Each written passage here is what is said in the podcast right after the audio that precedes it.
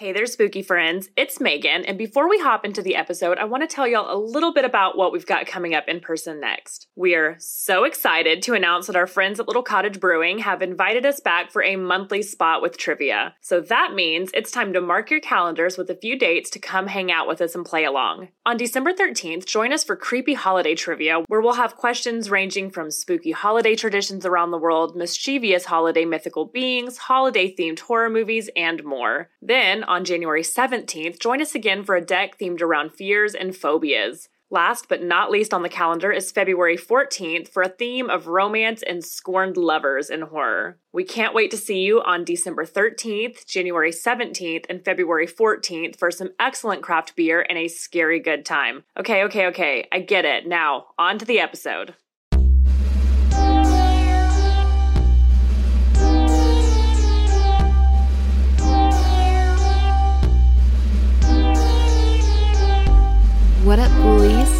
Buckle up because we're talking about your favorite costume designer who you didn't know was your favorite, Colleen Atwood. Atwood has done costume design for a metric fuckton of movies and shows, and I'll bet that if I asked you what your favorite costume is, it would probably be an Atwood design. Born in 1948, Atwood's career spans over four decades and over 50 films. I honestly don't know how she does it. Atwood began her career as a fashion advisor in the early 1970s before studying art at a New York university. Her first film credit was as an assistant to the costume designer for a movie called A Little Sex in 1982. From there, Atwood's career went a little wibbly wobbly as she started working on random theater projects until she landed a gig as a costume designer for Sting. Yes, that Sting. And his Bring on the Night World Tour. Seriously, what a debut.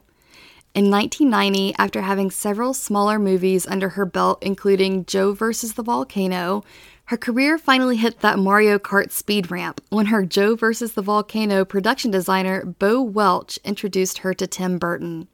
Her work on Edward Scissorhands and subsequent 2020 award for Best Costume Design catapulted her to the top of everyone's costumers we must have for our film lists, and she went to work bringing us some iconic costumes worn by A list celebrities to bring their characters to life, such as Anthony Hopkins in The Silence of the Lambs, Winona Ryder in Little Women and Edward Scissorhands, Johnny Depp in Edward Scissorhands, Ed Wood, Sleepy Hollow, and Alice in Wonderland, Renee Zellweger and Catherine Zeta Jones in Chicago, and Oprah Winfrey in Beloved, among others. Additional film credits include mega hits like Gattaca, Mars Attacks, Planet of the Apes, Big Fish, Lemony Snicket's A Series of Unfortunate Events, Memoirs of a Geisha, a personal favorite of mine, Sweeney Todd, the Demon Barber of Fleet Street, Nine, Public Enemies, Alice in Wonderland, Snow White and the Huntsman, Into the Woods, Miss Peregrine's Home for Peculiar Children, Fantastic Beasts and Where to Find Them, Top Gun Maverick, and the upcoming live action adaptation of Disney's The Little Mermaid, which I am honestly pretty stoked for. And if you think you've only seen Atwood's work in the movies, think again. She's been a designer for Ringling Brothers, Barnum and Bailey Circus, My Chemical Romance. She designed the band uniforms for the Black Parade and costumes for their album Danger Days: The True Lives of the Fabulous Killjoys, and various shows on TV including Arrow, The Flash, and Wednesday. She's been nominated for 12 Academy Awards, four of which she won for Chicago, Memoirs of a Geisha, Alice in Wonderland, and Fantastic Beasts and Where to Find Them.